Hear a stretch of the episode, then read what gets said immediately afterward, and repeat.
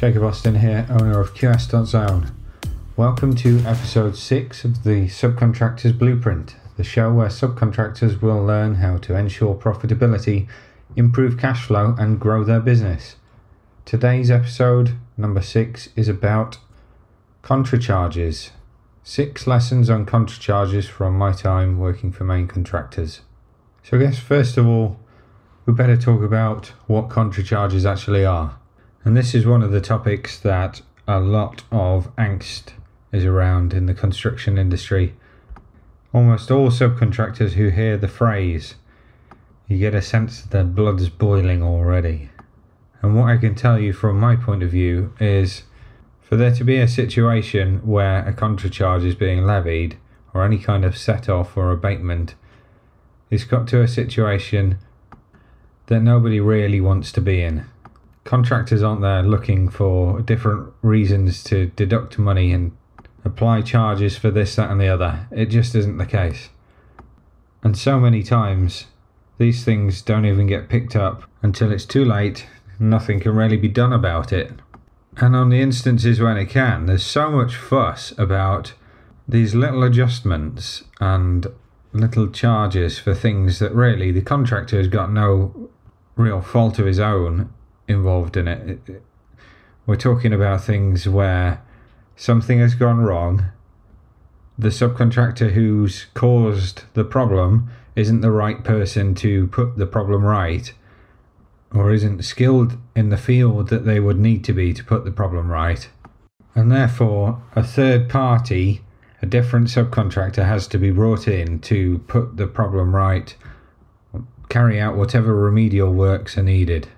And I mentioned in a previous episode, the margins that main contractors are working on tend to be pretty, pretty slim.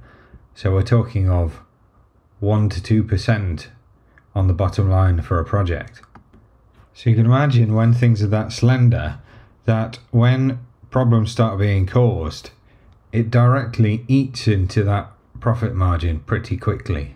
And at the end of the day, if somebody's made a hole in something that they shouldn't have done, and that requires a third party to come in and fill that hole and make it good and make it look pretty, why should the contractor be the one to hold the baby and pay for it? And a lot of the time, it tends to be the way these things are communicated that cause the biggest issues. And almost all of the time, all the contractor is trying to do is pass on a cost that they've incurred for somebody else's default. Sometimes that can cause big delays, and sometimes it can trickle down into all manner of different things, and costs can spiral on them. So, a few examples. On one of my contracts, we hired a third party road sweeping contractor to come in and clean the roads. Two thirds of the way around the job, one of the hydraulic hoses for the brush heads detached and started spraying hydraulic fluid all over the road as they were carrying out the sweeping. The contractor tried in vain to clean it up with detergents and sand and a couple of other things that they could think of. At the end of the day, it couldn't be really got rid of, and it caused a damage to quite a large area of tarmac. So we then required our groundworks contractor to come in, plane off the damaged area, and reinstate it. Another example a demolition contractor slightly overzealous in breaking up tarmac alongside the building they were demolishing, broke up far too big an area, and part of that tarmac was down to be retained. And then a third party contractor then has to come in and relay that tarmac one that's quite common. We always get this situation between either plastering contractors and the M&E contractor or ceiling contractors and the M&E contractor where something has gone in slightly later than planned and then the plaster work or the ceiling grid or the ceiling tiles have been damaged and then we've got a cost coming in from the ceiling contractor to make good that damage. So those are the kinds of things that we're talking about. But did you know that contracharge or the phrase contracharge doesn't actually appear in most subcontracts. None of the standard forms actually mention that phrase. The government guidance for contra and set off actually says that a contra charge is for actually terms contra a charge for goods or services which the contractor has supplied to the subcontractor. And set off arises when a contractor doesn't make a payment or reduces a payment because there's been a breach of contract. There is then a third similar but different adjustment known as abatement, which is where a price for a piece of work is adjusted downwards because a full payment may not be justified. That might be because there's a lower specification of finish or part of it hasn't been properly completed. So, how is it that a contractor is entitled to make these adjustments if they're not even a definition in a subcontract? So, really, this goes back to basically common law. And we're talking of what's in effect a claim for damage that's been caused or a breach of contract. So, what we may be able to define it as is some form of set off or a counterclaim made that reduces the amount otherwise paid. So, now that we've established what it's about, how and why can that charge be made? So, as we're talking out about so as we're talking about in effect what is a small claim, you really need to think about what gives rise to a claim in the first place. And that means pointing at some kind of a breach of contract and for there then to have been a loss or some damage to have occurred as a result of that breach. And you want to think along the same lines as what would give rise to a negligence claim being made. Now, it's not strictly the same thing, but we're still t- talking of cause and effect for breach and loss to have occurred. So, if there hasn't been any kind of breach, then there isn't grounds for a contracharge. And similarly, if there hasn't been any cost or any loss incurred, then there also isn't any grounds for a contracharge. So that's something that's worth bearing in mind and worth bringing up. Item number one what is the breach that has occurred to give you the right to deduct money. What damage has been caused? So, when you're challenging somebody on a contracharge, the burden of proof goes to the contractor, the person levying the charge. So, they have to prove to you that they have the right to deduct that money. And this is one of the reasonable man tests. So, should you be sat in front of an adjudicator or the judge in the crinkly wig talking about a conjure contracharge? He's going to say, with all the evidence in front of me, with the balance of probabilities, do I think this was you that's caused a breach or some damage? Or is there enough doubt that it might have been somebody else? And because we're sort of in the common law realm, there isn't a distinct level of proof that's required. I remember having a big argument with a ground worker over a contra charge because one of his machines had damaged a brick wall. And it was quite a large retaining wall, and the machine had driven down a section of several metres, leaving a big gouge in the brickwork.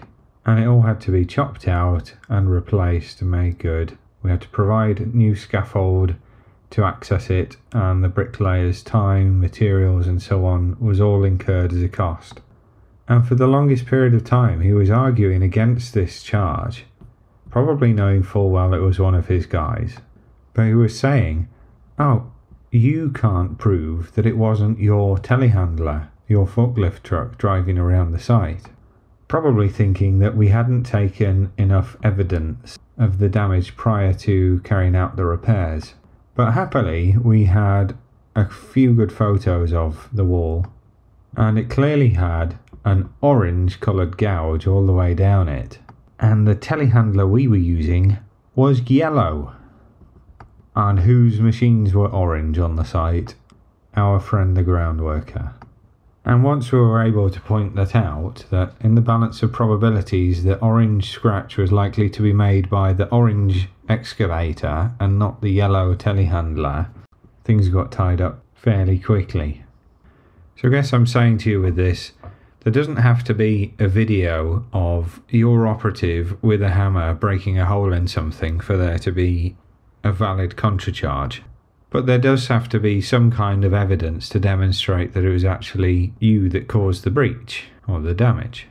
So if you end up with an adjudication, there is a balance of proof that needs to be provided to demonstrate that the contractor has any kind of basic entitlement to deduct the charge, and then some demonstration of cost.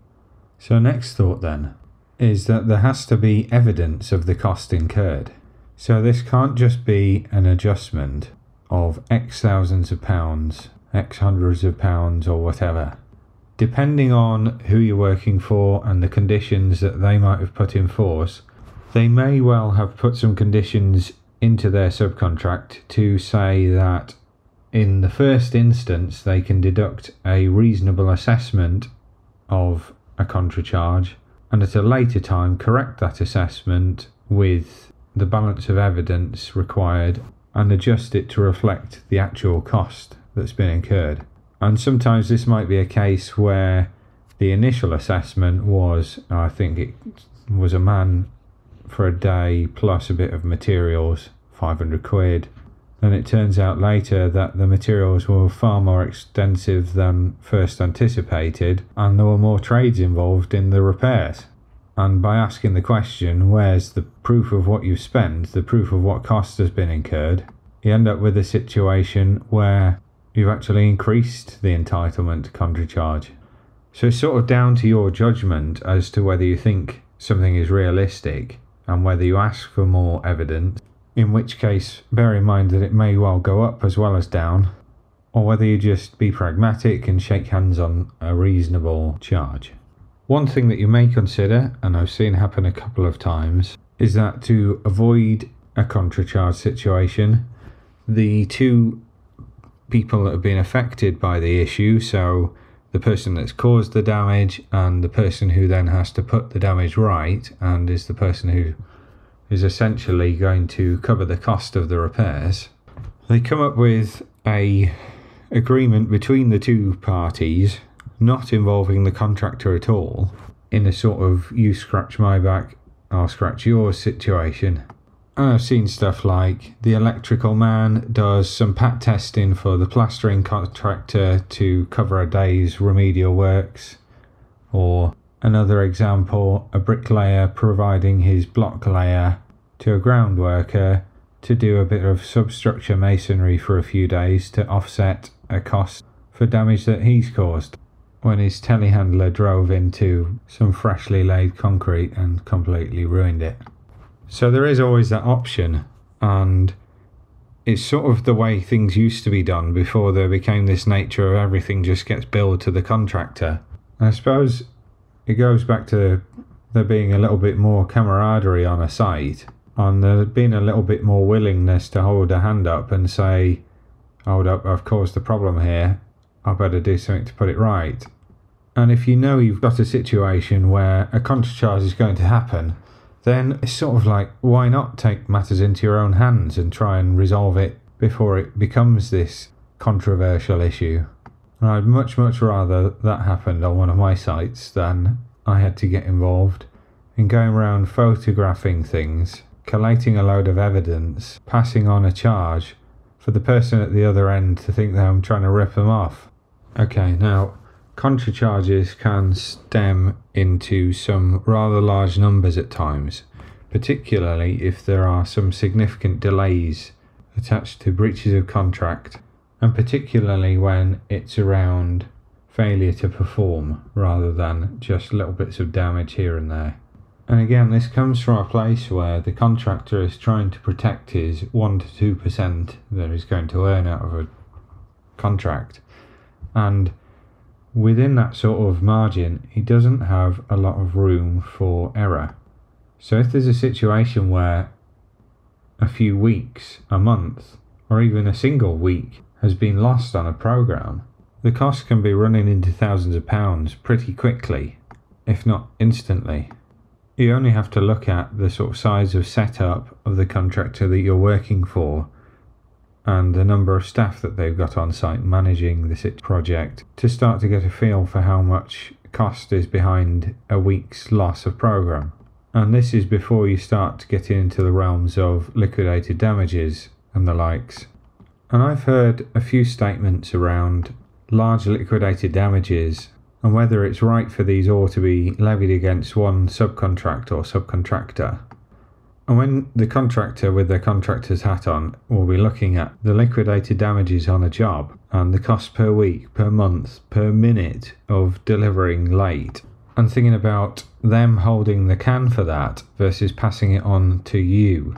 If there's a situation where you are fully liable for a default and a delay and it's run into weeks and it's delaying the ultimate handover of the project, they will very much be of the mindset that all of that cost sits with you.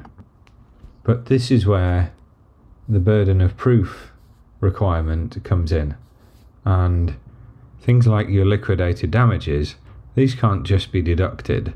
There's got to be a linkage and a demonstrated effect with evidence to show that the cost that's been incurred, the liquidated damages for whatever period is being deducted, is clearly caused by a delay that you've caused, and it's clearly been charged to the contractor. So they can't just hold damages off you without them being charged to the contractor themselves and there being the demonstrated link between the delaying event and you.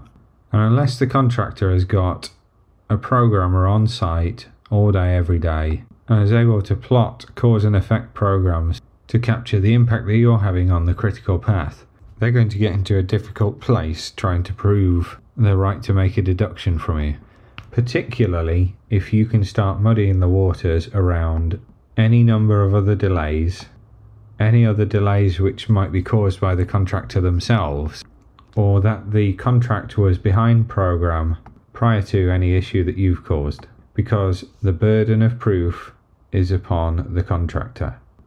And one final thought on this is that the time to do something about contra charges and liability for prelims, liquidated damages, and all the rest of it is right at the beginning. Write it into your quotation, raise issue with subcontract terms that don't look like they're friendly to you, and try and insert a limit of liability where you can so that if the worst comes to the worst, you can try and fall back on those negotiations and try and limit the impact on your business. It is also worth bearing in mind that if the stakes are too high and the liquidated damages, the contractor's prelims just look like they are too high, it's too big a risk for you to take, then you have always got the ability to decline taking the work up in the first place. And you've always got that as your final bargaining chip if you're unable to get that limitation of liability that you can't carry out a package for a main contractor without being paid for it or paid fairly for it. And if a sensible limit can't be agreed, then the best way to prevent that risk from occurring is not to do the work altogether and work for somebody who can agree something reasonable with you. Okay, so I'm going to wrap this one up there. Hopefully, you've picked up some useful pointers from this episode. Thanks for tuning into today's show. If you like what you've heard and you want to learn more, please do find us at www.qs.zone, where you can subscribe to our training and support system for like minded subcontractors. In there, you'll find templates, how to do videos, interviews, and more. It's less than the price of a cup of coffee per day, and you can cancel anytime. We're also on all your favourite socials at qs.zone. Thanks again. I've been Jacob Austin, and you've been awesome.